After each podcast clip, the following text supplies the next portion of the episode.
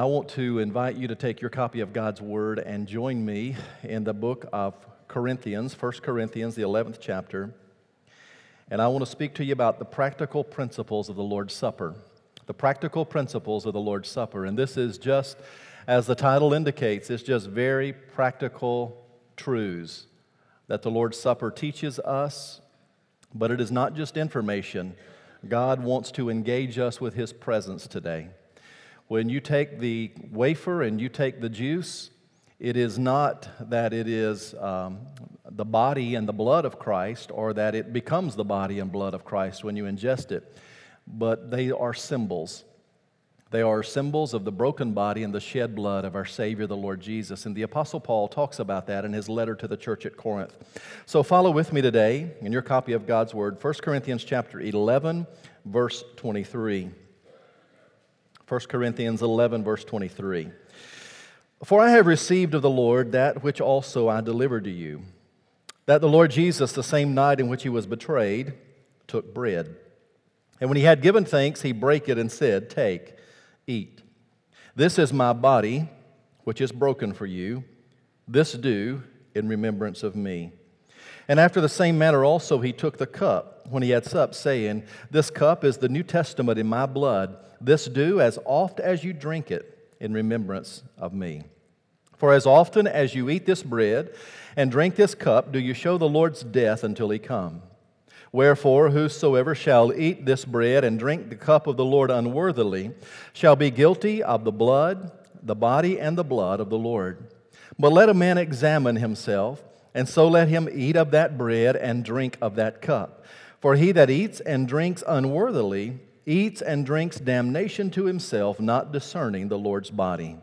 For this cause, many are weak and sickly among you, and many, the King James says, sleep, but many, many are dead. So let's look today at the practical principles of the Lord's Supper. As I said to you, when you take the wafer in your hand today and you take the cup that represents the body of our Lord, they do not become the physical body and blood of Christ when you ingest it, nor are they the body and the blood of Christ when you hold them in your hand. Um, they are symbols. And we use symbols all around us every day of our lives. I have a, I have a symbol on my left hand third finger called a wedding ring.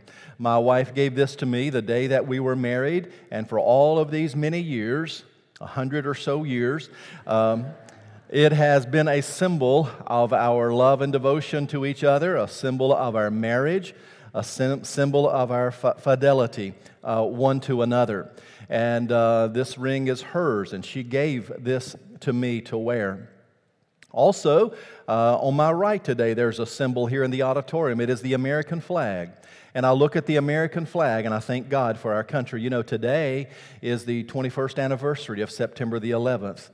And uh, praise God for those who have put themselves in harm's way, whether it be first responders, law enforcement, military personnel that help preserve the freedoms that our flag speaks to. But it is a symbol of our nation's freedom, it is a symbol of our nation's sovereignty. On my left hand side is another flag. It is the Christian flag, which we use as a symbol of our faith. Inherently, there is nothing uh, powerful about that other than the fact that, that it is a symbol that represents the fact that we, we love the Christ of the cross. So when you come to the Lord's Supper and you take the wafer and you take the cup, those are symbols. Those are symbolic elements that represent the broken body and the shed blood of our Lord Jesus Christ. They are, to me, they are vivid reminders of God's love they are vivid reminders of God's mercy, of God's grace. They are vivid reminders of His long suffering, of His patience, of His kindness. They are vivid reminders to me that He'll never forget you. He will never leave you. He will never desert you. He will never betray you. But that He is the consummate friend who sticks closer than a brother. And in his love and his invitation, he invites us to come around the communion table and to take that wafer and to take that cup and to join him in this most solemn of ordinances. I said in the first service today there are two ordinances that the scripture teaches us to observe. Two ordinances of the New Testament church. One is a one time event called baptism, the other is a perpetual event. We do it on a regular basis. The Bible doesn't uh, specify how regular or how often, but we are to observe the Lord's Supper. And we take the wafer, we take the cup, and in so doing, we recognize that we've been part, invited to be part of the family of God. So if you are here today and if you don't know the Lord, if you've never been saved, listen, I want you to know, first of all, that I love you and that our church loves you. And my desire and the desire of this congregation is to see people saved and to see you saved. And more than anything else, that's God's desire is to see you come into a personal relationship with Him. So if you've never been saved today, the invitation is you come and be saved. But if you have not been saved, listen, I would say to you, the scripture is clear do not take the communion elements this morning because it is reserved for the family of God. It is not that you are not invited, everybody is invited. It is that there is a process, and first of all, you're to be saved. And once you're saved, then you come around the table and you take the cup and you take the, the bread as symbols of the broken body and the shed blood of our Savior. Also, if you're here today and you are a Christian, maybe you have some things in your life that has caused a distance to come between you and the Lord then my uh, word to you today would be to ask God to remove that distance from you. The scripture tells us that we're to examine ourselves to make sure that we're where we should be with the Lord before we take these elements into our body. Um, but if you don't do that, then I would advise you not to take the communion elements because you would be doing so in a disrespectful manner. But more than anything else, if you don't know the Lord or if you're walking away from the Lord, you make things right with Him before you take the communion elements. Um, this is something that every Christian is invited to do. This is not only something we're invited to do, but you know, actually, it's something we're commanded to do. Every Christian is expected to participate in the Lord's Supper. Every Christian is encouraged and really commanded to allow this to be part of the spiritual disciplines in our life. And for a Christian to go for, for a long, long, long, long time, unless they're providentially hindered, some, some uh, unforeseen circumstances, but they do not receive the Lord's um, communion just because they don't want to or they're unconcerned, speaks to an unhealthy spiritual walk with the Lord. So today, what we want to do is move into a deeper, more committed love relationship with our Lord as we look at some very practical principles about the Lord's Supper. And again, this is not new, this is just very practical principles that you find here in Paul's letter to the church at Corinth. So you may want to jot these down. I'm going to give you four of them this morning just before we uh, partake of the Lord's Supper. The first one is a principle of thanksgiving a principle of thanksgiving. If you will, look in verse 23 and verse 24. Paul writes, For I have received of the Lord that which also I delivered to you. That the Lord Jesus, the same night in which he was betrayed, took bread. Notice this. And when he had given thanks, he broke it, distributed it. It is a principle of thanksgiving. Jesus demonstrated thankfulness and thanksgiving as he took that bread and he began to break that and to divide it among his men. And when we come around the table, and when you take those elements today, what you're to do is to do it with a heart of gratitude, a heart of thanksgiving for all that the Lord has done for us. Back in the 19th century, Ireland was stricken by a severe potato famine. And because of that, there were many Irish people who left Ireland and they migrated to the United States. And they would, many of them would hide out on ships that were crossing the Atlantic and come into the United States that way. One particular little boy was a stowaway. And he was hiding down where nobody would ever find him, trying to leave Ireland and start a new life here in the United States. But unfortunately, the ship that he was on struck an iceberg. And the ship began to take on water, and in a frantic way, uh, all the passengers began to put the lifeboats overboard. They began to fill up the lifeboats as quickly as possible. And the captain was the last one off the ship onto the lifeboat as it began to paddle away from the sinking ship. this one little boy who remained, no one even knew he was there, began to work his way out from the, the cavity of that sinking ship up to the bow just before it was to go down, and he caught the captain's eye. And the captain ordered the lifeboat to be rowed back toward that sinking ship. And the captain gets into the water and takes this little boy, puts him in the lifeboat, and gives him the final seat that is available on that lifeboat. It was the seat that the captain himself had occupied. The captain gave that little boy the seat just before he would go down with a sinking ship. And just before the captain went to his watery grave, he yells at the little boy as a lifeboat is, is paddling away, and he says to him, Son, don't ever forget what has been done for you on this day. When you and I take the communion elements, what we are saying to the Lord is, I don't ever want to forget what you have done for me when you went to the cross and died for me. We want to have a heart of thanksgiving and gratitude. I mean, where would we be were it not for the Lord? Where would it be were it not for His amazing grace and His steadfast love? And he says to us as we take that wafer in one hand and the cup in the other, we do it with a heart of thanksgiving because that is a very practical principle of receiving the Lord's cup, the Lord's cup and the, and the Lord's communion. Jesus did that as he distributed it to his men, and he asked as well that you and I come before him with thankful, grateful hearts filled with gratitude.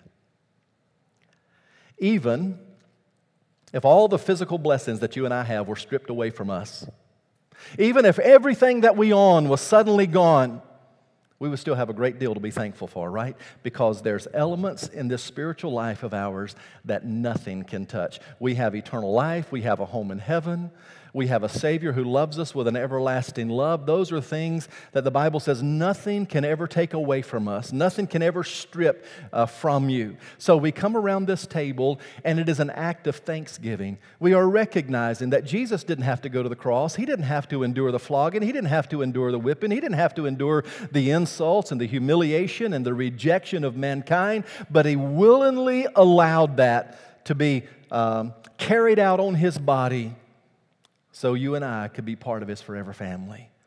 So when we take communion today, I encourage you to do it with a heart that is filled with thanksgiving, gratitude for what He's done for us. Do you know when, when Jesus took that bread and He began to break the bread and He distributed it to His disciples, and I just can just see Him in my mind's eye there in that, in that upper room in that Cenacle, and He breaks that bread and He begins to give it to one of His men right after the other, and then the other, and then the other, and then the other. And what he's doing is he is looking into the eyes and into the faces of some broken men and some broken lives. And today, when we take that wafer, we're taking it as broken people living in a broken world with broken emotions.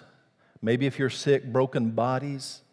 Maybe in your marriage, it's a broken marriage or you have other broken relationships in your life, the whole world is broken. But Jesus came to make whole that which was broken, and for that we can be most thankful. The Bible teaches us that as he came into Jerusalem on a particular day, that he looked out across the city and he saw religious hypocrisy of those who were supposed to be the, the religious leaders of Israel. But he says, I've sent you the prophets and you have stoned them. He said that I've sent you generation after generation of prophet, and you have rejected them. And Jesus, the Bible says, began to weep these copious tears because he knew that these were people who were like lost sheep who had no shepherd. And the Bible says that Jesus said these words The Spirit of the Lord is upon me because he has anointed me to preach the good news to the poor and he has sent me to proclaim freedom to the prisoners, the recovery of sight to the blind, to release the oppressed, and proclaim the year of the Lord's favor. He comes to a broken world, to broken people, to broken lives, gives us that bread of life, and for that we are to be eternally thankful. So, the first principle of the Lord's Supper, the first practical principle, is come around the table with thanksgiving. Secondly, let me say, the second principle is a principle of reflection. That when you take those communion elements in your hand this morning, what we're to do is to reflect back on, on the past, on life before Christ, and reflect back on what Christ did to bring us to where we are today. Let me show you. Look in verse 24. And when he had given thanks, he brake it and said, Take, eat, this is my body which is broken for you. Notice he says, This do in remembrance of me. Paul records that Jesus said that twice. He says it here in verse 24 and then again in verse 25 in remembrance of me. We engrave that on our communion table. This do in remembrance of me. Because when we take these elements today, we are remembering the high cost of our salvation. We are remembering that we are not redeemed by corruptible things like silver and gold, but by the life and the blood of our Lord and Savior, Jesus Christ. So we reflect on that. Do you know the, that, that the Lord Jesus never asks us to remember, say, a date, if you will? He doesn't ask us to remember the location. He doesn't ask us to remember a cast of characters or a band of characters or a crew who were on the scene that day. You know what he asks us to remember? He said, Remember me. Isn't that very personal when he says that? He says, Remember remember me. Because what he was saying to his disciples is that I desire to have a relationship with you. That's why Christianity is not a religion, it's a relationship. Jesus says, I want you to remember, remember me. When you take this bread, remember what I've done to make you part of my family. Hold your place here, and uh, let me invite you to back up to the Gospel of John, chapter 6, for just a moment. In John's Gospel, Jesus gives a number of what we call I am statements. There are seven of them, as a matter of fact. He says in the Gospel of John, I am the way, the truth, and the life. He said, I am the vine, you are the branches, as you heard in that video this morning. Uh, he said, I am the good shepherd. A number of times, Jesus uses those words, I am. In chapter 6, he says, I am the bread of life. Notice, if you will, chapter 6, verse 32. Then Jesus said to them, Verily I say to you, Moses gave you not that bread from heaven, but my Father gives you true bread from heaven. For the bread of God, look at this, is he which comes down from heaven, talking about himself, and gives life to the world. Then they said to him, Lord, evermore give us this bread. And Jesus said to them, I am the bread of life. He that comes to me shall never hunger, and he that believes on me shall never thirst. Let me stop right there for just a moment and say, if you don't know the Lord, you will never be truly satisfied in this world.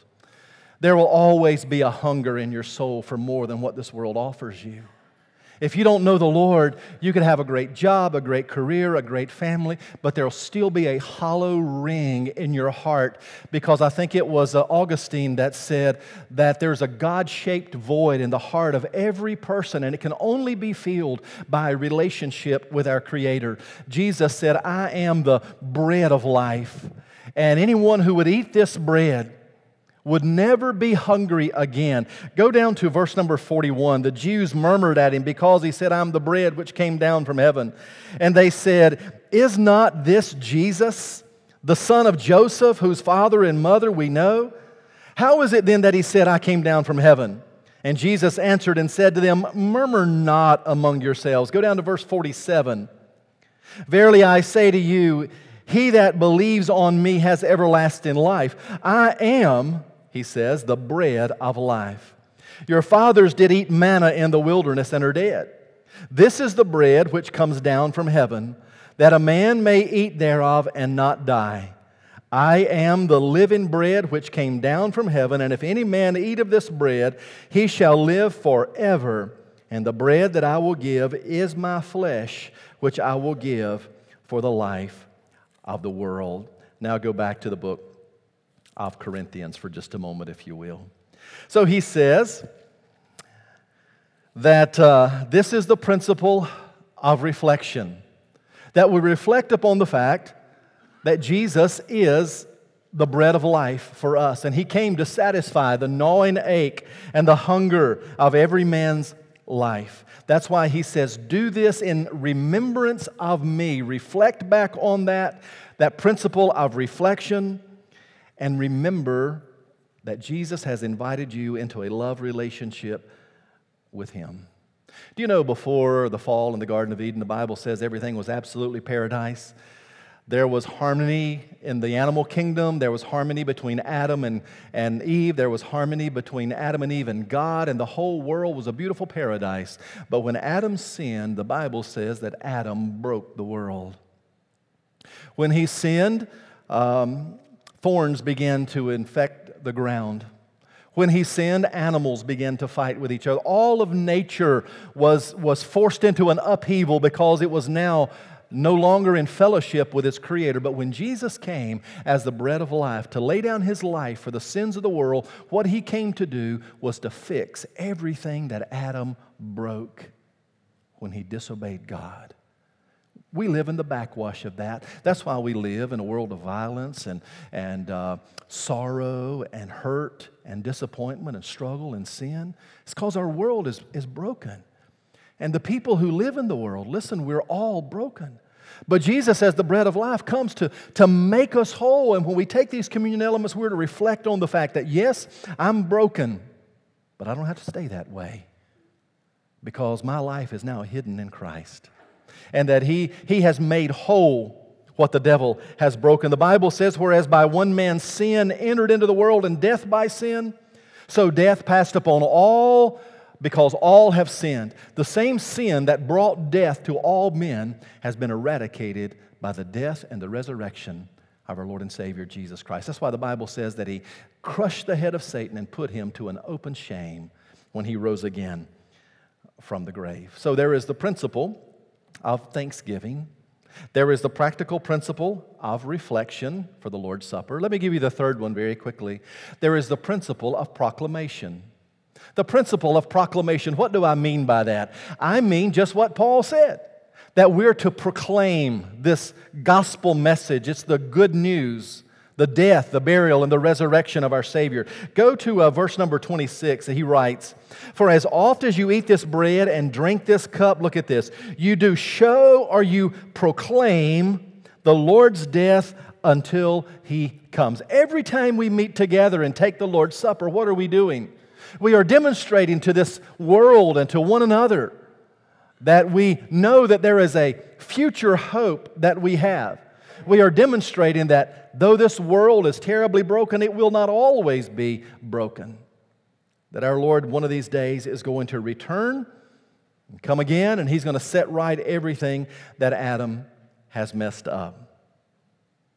Years ago, Fanny Crosby we all know her as a, as a blind hymn writer. She wrote many, many hymns.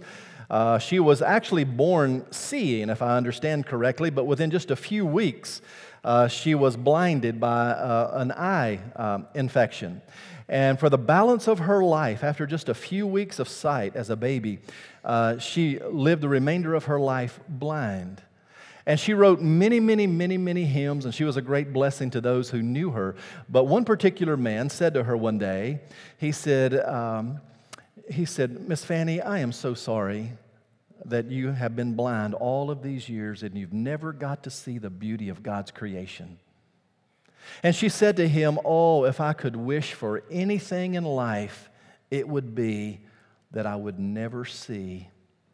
Because, she said, when I get to heaven, the first face that I will ever see is the face of my Savior, the Lord Jesus Christ. I used to serve a church that had a fairly large um, deaf ministry.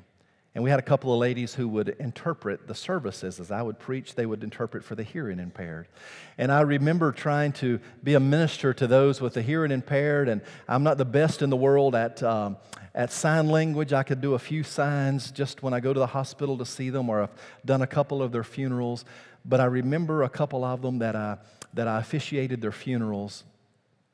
And I'm thinking to myself, as soon as they take the last breath here and they breathe in that celestial air in heaven, that the first voice they will hear is that of the Lord Jesus.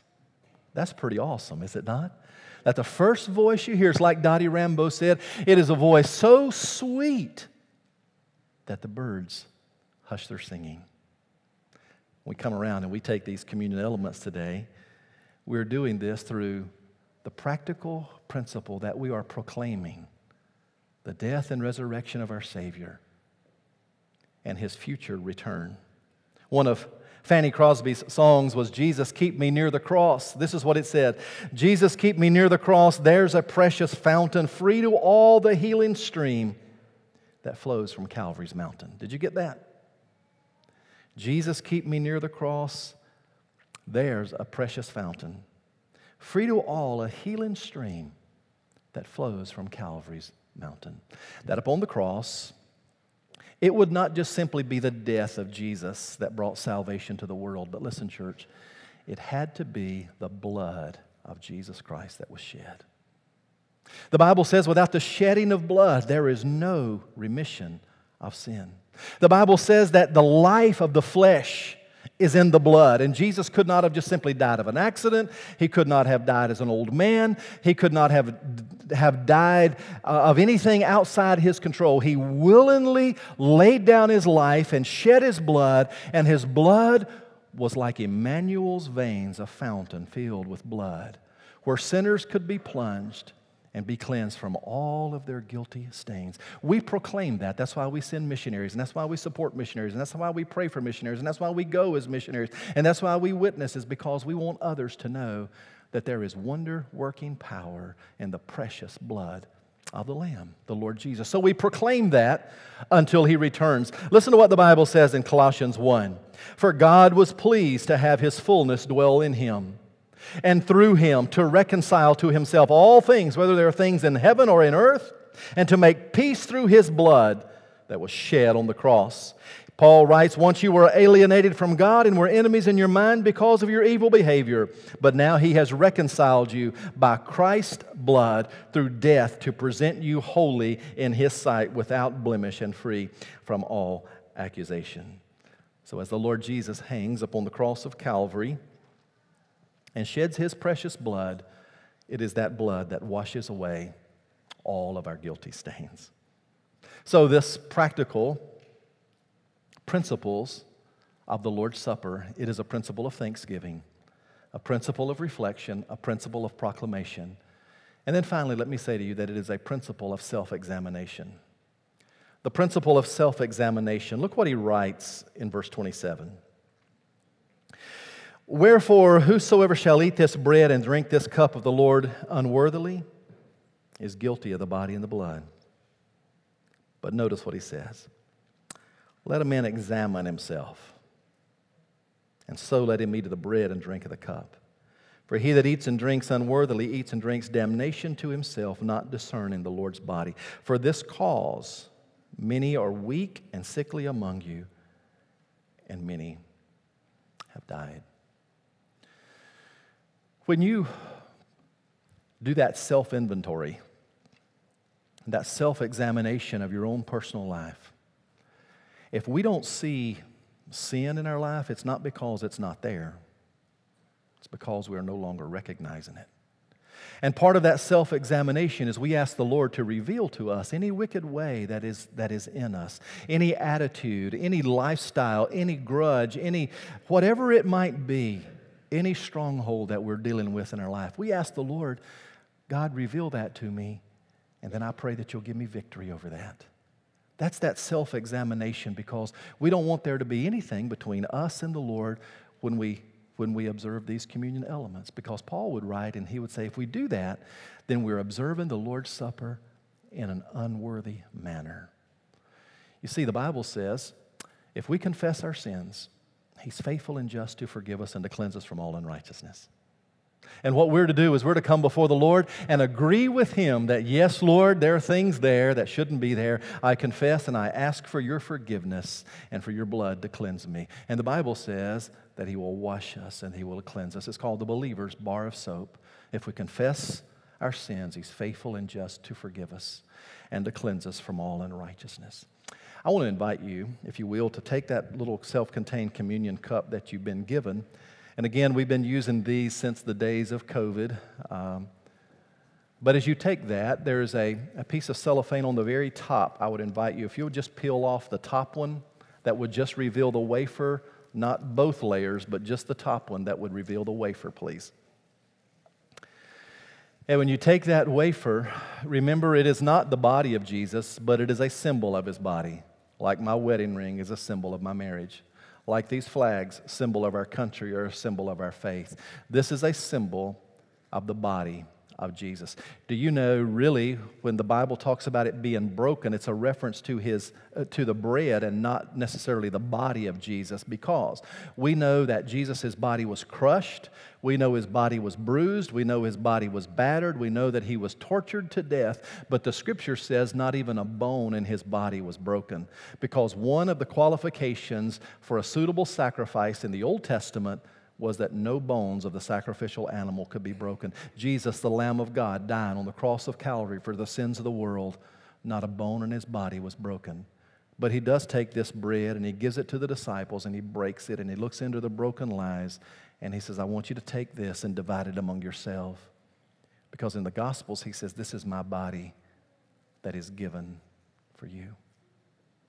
Take just a moment as we pray together. Thank him reflect. Father God, we want to thank you for the brokenness of our Savior. He was wounded for our transgressions, bruised for our iniquities. The chastisement of our peace was upon him. God, as we hold this bread in our hands today, it reminds us, just as we take this into our bodies, that we have received you into our lives and that you are our bread of life. Bless, bless this, your people, as we observe this bread in Jesus' name. Amen. In the words of Jesus, this do in remembrance of me.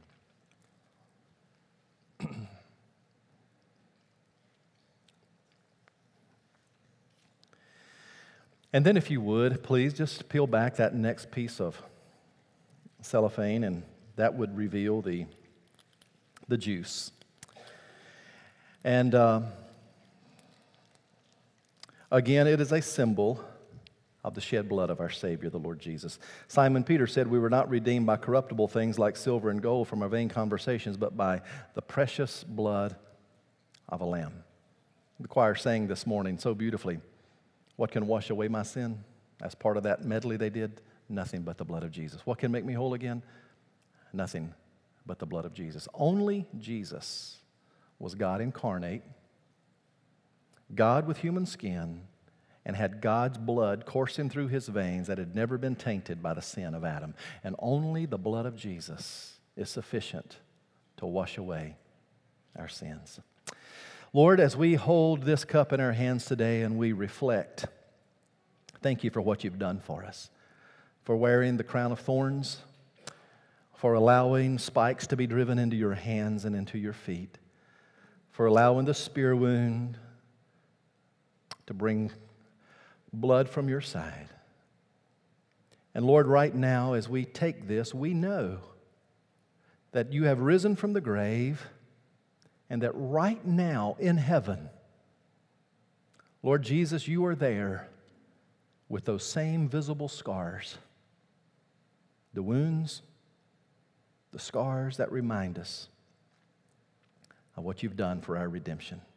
Thank you for this cup today. Bless this, your people, as we observe this and praise you for it. In Jesus' name, amen. In the words of Jesus, this do in remembrance of me.